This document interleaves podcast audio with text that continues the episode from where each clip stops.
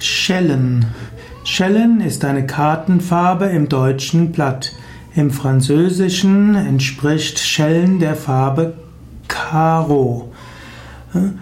Karo ist die niedrigste Spielfarbe, Schellen ist die niedrigste Spielfarbe in Skat, Schafkopf und Doppelkopf. Schellen, also Karo, hat in der Spielkartendeutung eine positive Deutung und sie beziehen sich insbesondere auf einen wahren Segen.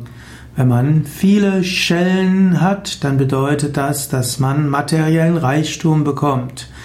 Karo-Karten wollen etwas Gutes zeigen.